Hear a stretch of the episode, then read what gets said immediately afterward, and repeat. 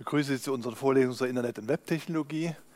Äh, zunächst äh, wollen wir heute die Uniform Resource Identifiers besprechen und sind damit angelangt im vierten Abschnitt unserer Vorlesung, wo wir uns mit dem World Wide Web und den Webtechnologien befassen werden. Also wir, wie gesagt, wir starten heute mit einer der drei Säulen des Webs, das ist die Uniform Resource Identifier. Zweite Säule ist das Protokoll, das HTTP-Protokoll äh, für das Web. Und das dritte ist die Sprache, mit der wir äh, Webdokumente gestalten können, HTML. Und dann müssen wir uns mit den Fragen der Cascading Style Sheets befassen, mit den Beschränkungen von XML, wie wir die überwinden können wir werden uns mit Webprogrammierung befassen, was das Web ja so lebendig macht, dass wir da nicht nur statische Seiten übermitteln und ansehen können, sondern richtig äh, Anwendungen über das Web starten können. Wir werden äh, uns die äh, Technik der Webservices ansehen, mit Suchmaschinen befassen äh, und Peer-to-Peer-Netzwerke und Semantik Web äh, besprechen, wenn wir das schaffen. Fangen wir mit den URIs an. Grundbaustein des Webs sind die Hypermedia-Dokumente oder Hypertext-Dokumente. Und dieses Hyper deutet darauf hin, dass diese Dokumente durch einen Mechanismus, durch einen Link-Mechanismus miteinander verbunden sind. Dass ich also von einem Dokument leicht auf eine, in einer Stelle eines Dokuments von dort aus leicht auf, eine, äh, auf ein anderes Dokument springen kann. Das ist eine der ganz wesentlichen Eigenschaften dieser Hypermedia-Dokumente, dass dieses traditionelle, sequentielle eins nach dem anderen, wie unsere Bücher zum Beispiel organisiert sind. Wenn man Wissen in Büchern beschreibt, dann muss man das genau in eine lineare Reihenfolge bringen. Hier mit diesem Link-Mechanismus können wir das überwinden und können da richtig vernetzte Informationsstrukturen angeben. Das Problem, was wir haben, um diese weltweit verteilten Hypermedia-Dokumente über solchen Link-Mechanismus ansprechen zu können, ist, dass wir die natürlich eindeutig identifizieren können müssen. Nun ist das zunächst mal ein Problem, wenn jeder da seine Webdokumente ins Web stellen kann, einen Mechanismus zu bauen, der sicherstellt, dass jedes dieser ins Web von irgendwem ins Web gestellte Dokument, Dokumente, dass die auch tatsächlich eindeutig identifiziert werden können, eindeutig angesprochen werden können, denn damit der Link weiß, welches Dokument an dieser Stelle da äh, auf welches Dokument verwiesen werden soll, muss es einen solchen Mechanismus geben.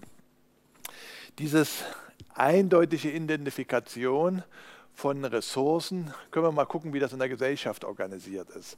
Im täglichen Leben haben wir da zwei äh, Identifikationsmodelle, die sich historisch da bewährt haben. Das eine ist, dass wir die Mitglieder der Gesellschaft, die Menschen mit Namen identifizieren. Und eine Eigenschaft dieses Namens ist, dass er typischerweise, gibt natürlich da wie immer Ausnahmen, äh, lebenslang gültig ist.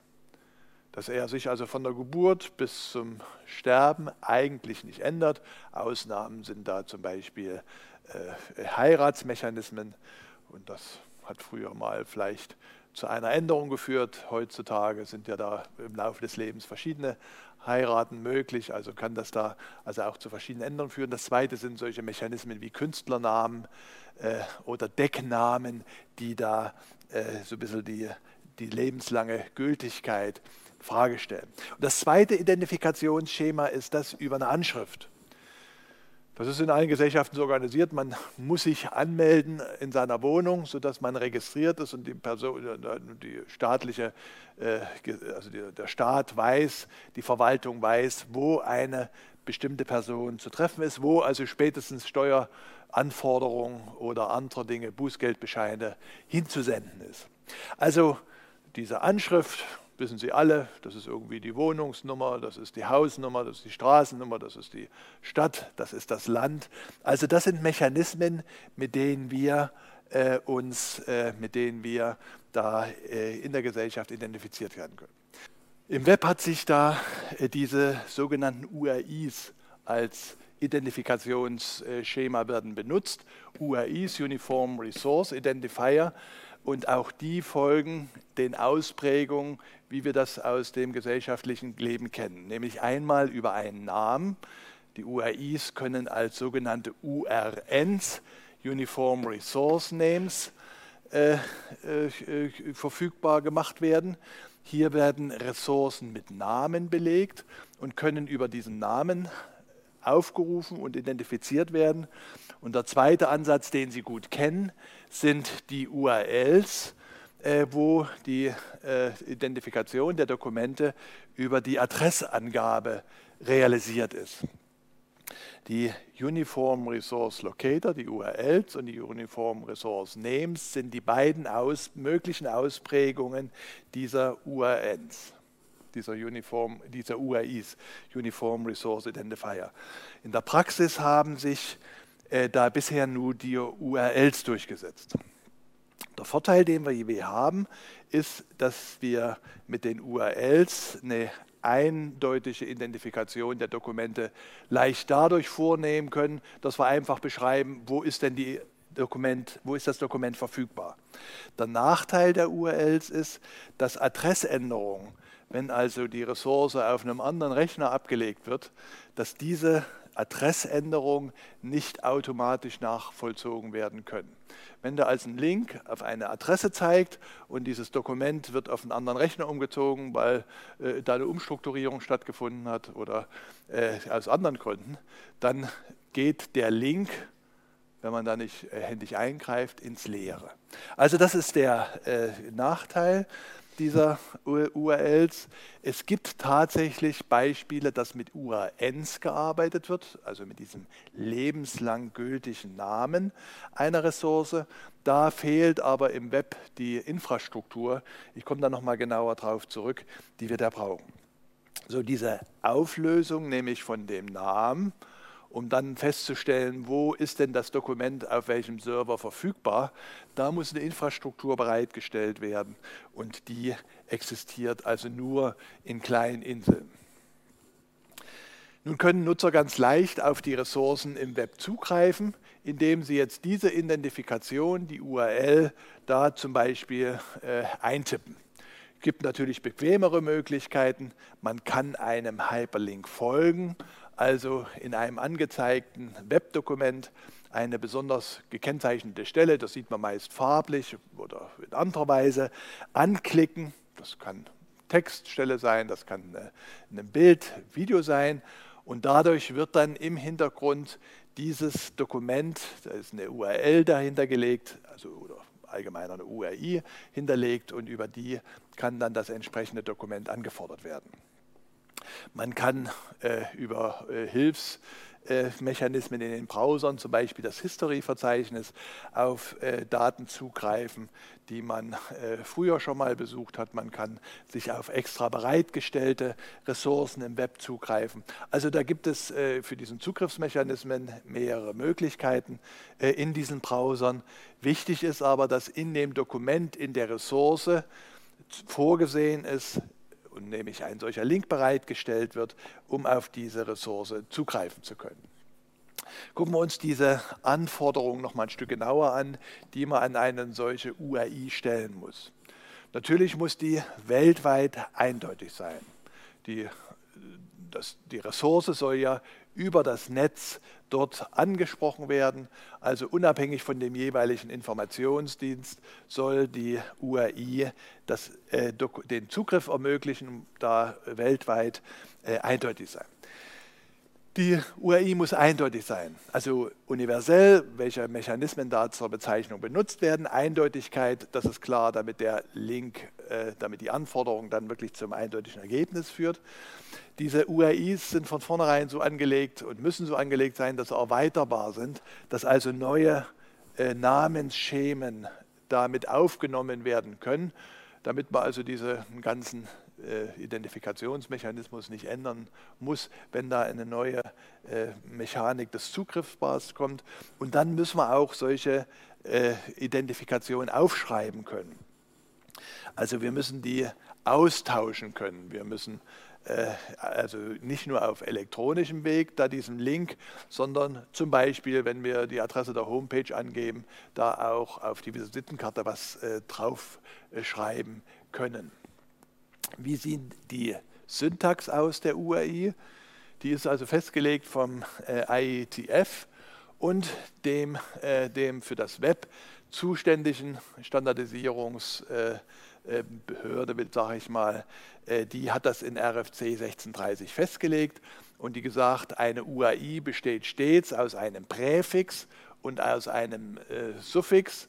Äh, beide sind äh, getrennt durch hier dieses, äh, durch, dieses, durch diesen Doppelpunkt. Und der Präfix, der spezifiziert den Informationsdienst bzw. das Protokoll, äh, über das diese Ressource angefordert werden kann. Und der Suffix äh, spezifiziert dann die Lage und Identifikation. In diesem RFC 1630 werden neben den vollständigen URIs auch relative URIs beschrieben und die Sie auch kennen. Und in diesem RFC, da sind halt die beiden Inkarnationen genannt, nämlich eine URI kann als URL spezifiziert sein, also die Lokalität der Ressource angeben oder als URN und dann ist das ein spezifizierter Name. Das ist also die Syntax, die äh, da äh, festgelegt ist für die Identifikation von Webressourcen. Gucken wir uns jetzt mal die beiden Inkarnationen der UAI ein Stück genauer an und fangen mal an mit dem gut bekannten und im Netz typisch eingesetzten äh, Uniform Resource Locator. URL gibt genau die Adresse an des Ortes, an dem sich da die Informationsressource zu finden ist. Die URL-Syntax, hatten wir eben gesagt, folgt ja diesem, äh, diesem RFC 1738, auch 1808 legt das fest. Präfix, Doppelpräfix, Schema, äh, Doppelpunkt, Suffix das ist der schemenspezifische Teil und als mögliche Schemen sind da zum Beispiel FTP äh, möglich äh, oder HTTP. Also da wird jeweils als Schema das Protokoll benutzt. Das ist der Doppelpunkt und hier kommt dann dieser Suffix. Äh, das heißt, hier vor dem Doppelpunkt, da ist das Protokoll, äh, definiert der Protokollname äh, dieses Schema. Das geht weiter, dass hier eine ganze Reihe von Schemen möglich sind, die dann jeweils in so einer URL benutzt werden können. Natürlich muss das angepasst werden, weil immer neue Dienste hinzukommen und damit neue Protokolle, über die auf Informationsressourcen zugegriffen werden kann. Und äh, insofern ist das also wichtig, dass auch die Browser das verstehen, dass also das ständig erweitert wird, äh, was da jetzt gerade wichtig ist. Gucken wir uns den schemenspezifischen Teil an. Das ist also das, was nach dem Doppelpunkt steht. Und das gibt ja bei den äh, URLs genau die Identifikation des Ortes, des Servers, auf dem diese äh, Informationsressource zu finden ist. Und nun äh, äh, ist der chemisch-spezifische Teil in folgender Weise spezifiziert. Hier diese Klammern, diese eckigen, die geben immer optionale Teile an, also die nicht notwendig vorkommen müssen. Fangen wir also hier mit dem Host an, der Hostname. Das ist ein vollständig qualifizierender Name für den Server, auf dem diese Ressource verfügbar ist. Also typischerweise eine IP-Adresse dieses Rechners. Der Pfadname, das ist hier hinten, slash Pfad, also Host slash Pfad, das muss in jeder URL vorkommen. Nicht? Da sehen Sie, da sind keine eckigen Klammern. Diese beiden äh, Bestandteile und äh, äh, slash Pfad äh, müssen vorkommen und dabei gibt der Pfadname dann auf dem spezifizierten Rechner an, wo die Ressource genau liegt. Das heißt, wie auf den entsprechenden Host dann der, die auf die Ressource zugegriffen werden kann. Also de facto der Eintrag in dem Dateisystem. Jetzt haben wir hier die Möglichkeit, noch einen Benutzer anzugeben. Sie sehen durch die eckigen Klammern hier, äh, dass diese äh, Benutzerangabe optional ist und auch nur sinnvoll, wenn es da bestimmte äh, Zugriffsbeschränkungen auf die Ressource gibt. Das gleiche trifft dann auf Passwort zu, wenn da also der Zugriff nur für authentifizierte Personen erlaubt sein soll, dann kann mit einem Passwort gearbeitet werden, dann wird also hier Benutzer Doppelpunkt Passwort. Dann haben wir die Portnummer, eventuell, die äh, optional wieder angegeben werden kann. Sie sehen das an den eckigen Klammern. Das ist also der Verbindungsport für die aufzubauende Verbindung. Und bei den meisten Diensten ist das nicht nötig, diese Angabe zu machen, weil das festgelegt ist. Gucken wir uns die zweite Inkarnation der URI an, nämlich die URN, der Uniform Resource Name. Um also jetzt zu entscheiden, ob die URI eine URL oder eine URN ist, muss äh, natürlich das in dem Präfix sichtbar sein für die Maschinen. Und ich hatte schon gesagt, zurzeit werden die URNs kaum unterstützt. Es gibt ein der wenigen Beispiele, zum Beispiel die Deutsche Nationalbibliothek, die arbeitet hier mit den URNs anstelle von URLs. Äh, und insofern wurde die URN-Syntax im Prinzip festgelegt in diesen äh, RFCs äh, und als bisher einziges Beispiel für diese Festlegung, die ja dann jederzeit erweitert werden kann, ist, dass dann dieses URN äh, als eindeutig dauerhafte Informationsressource äh, sichtbar ist, dass das dann äh, hier äh, mit einer Liste über den URN-Namespace eingesehen werden kann. Das ist die entsprechende Ressource, hier der Link. Äh, das wird von der IANA verwaltet. Was sind die Anforderungen an eine URN? Die Anforderungen sind globale Gültigkeit. Das heißt, nicht einen Namen nur zu wählen, der nur in einem, einem bestimmten Rechenzentrum eine Bedeutung hat oder in einem Land Bedeutung hat, sondern das muss ortsunabhängig sein. Das ist ja gerade die Idee, mit einem Namen zu arbeiten anstelle mit der Adresse. Muss global eindeutig sein was natürlich bei Namen äh, ein bisschen schwieriger zu realisieren ist, muss man sich ausdenken, welche Mechanismen da benutzt. Bei der Adresse ist ja über die IP-Nummer da äh, ein eindeutiges Schema verfügbar, äh, über das wir den äh, Host dieser Ressource identifizieren können. Der Witz dieser Namen ist, er soll dauerhaft gültig sein, soll also nicht, was der Nachteil der Ortsangabe ist der URL bei einem Umzug auf einem anderen Rechner oder bei, einem, bei, einer, äh, bei Nutzung einer Dienstleitung eines neuen Internet-Providers sich ändern, sondern er soll auch bei Verschiebung äh, immer gültig bleiben. Skalierbar soll sein, also jede Ressource im Internet soll äh, beschreibbar sein. Die Schemen, die wir kennen aus bestimmten Teilbereichen, also zum Beispiel die ISBN-Nummern, mit denen ja Bücher eindeutig identifiziert sind, oder die äh, UPC-Artikelnummer, Barcode, solche Dinge können natürlich äh, integriert werden äh, und als Namen angewendet werden. Und dann muss es offen bleiben für zukünftige Entwicklung und unabhängig von so einem äh, Namens, äh, äh, von so einem Namensdienst. Und dann, wenn man mit dem Namen arbeiten will, am Ende muss die Ressource doch auf einem bestimmten Ort, auf einem bestimmten Rechner verfügbar sein. Dann also muss es eine Möglichkeit geben, von diesem Namen auf diese Ressource zu schließen. Und das ist die sogenannte Namensauflösung. So, in äh, RFC äh, 2141 wurde ein äh, Schema äh, bisher festgelegt in der URN-Syntax. Wir haben es wieder, wir haben ein Schema, wir haben äh, den, äh, den, Namen des Identifier, das ist der Namespace, den, den Name-ID, sorry, Name-ID äh, zur Festlegung des Namensraumes. Und dann haben wir den Namenspace Specific String. Das ist dann der Name hier. Mit Hilfe dieses äh, URN-Doppelpunkt wird deutlich gemacht, dass hier mit dem äh, URI-Typ des Uniform Resource Names gearbeitet wird. Jetzt brauchen wir die Übersetzung von einem Namen in eine Adresse.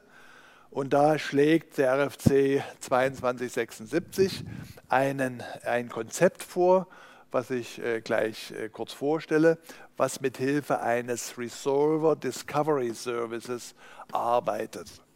Und das sieht dann so aus, dass wir, äh, um einen solchen Namen aufzulösen, zu zwei Serviceanbietern Kontakt aufnehmen müssen.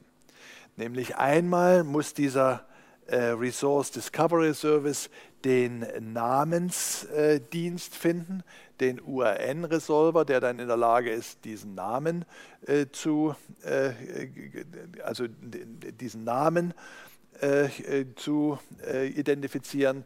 Und dann muss dann dieser Name aufgelöst werden in eine Adresse. Und das ist dann der URN-Resolver, der dann auf, mit einer Adresse äh, zurückkommt. Gucken wir uns das im Bild an. Hier also die äh, äh, Anfrage einer Ressource von dem Client, die dieser unter einem Namen anfragt. Dann muss diese Anfrage hier an diesem äh, äh Resource Resolution Discovery Service äh, analysiert werden und dann muss dem Client gesagt werden, welcher URN-Resolver in der Lage ist, diesen, äh, diese äh, Ressource dann äh, den Namen aufzulösen und die Adresse zu finden. Also stellen Sie sich vor, dass zum Beispiel festgestellt wird, hier, aha, es handelt sich um einen ISBN-Code. Und dann muss in dem nächsten Schritt dann dieser URN-Resolver, der also über USBN-Codes Bescheid weiß, kontaktiert werden, der dann identifizieren kann aus dieser ISBN, was denn da für eine URL anzufragen ist. Und schließlich kann dann, äh, wenn dann hier äh, nach, diesen, nach dieser Anfrage an diese beiden Service-Provider, kann dann auf dem normalen Weg die Ressource angefordert werden. Sie sehen hier an dieser Stelle, warum sich die URLs gut durchgesetzt habe. Das ist das Minimum, was ich brauche. Ich muss irgendwie die Adresse angeben, direkt hingehen. Äh, diese Mechanismen werden eigentlich viel schöner, mit dem Ressourcennamen zu arbeiten. Das setzt aber solche äh, funktionierenden Services voraus und die gibt es, wie gesagt, nur äh, in Inseln. Gut, das ist also äh, das, äh, was ich hier zu den URNs äh, sagen wollte. Dieses Identifikationsschemen für die Ressourcen im Netz sind natürlich grundlegend, damit dieser Linkungsmechanismus funktioniert. Vielen Dank für Ihre Aufmerksamkeit.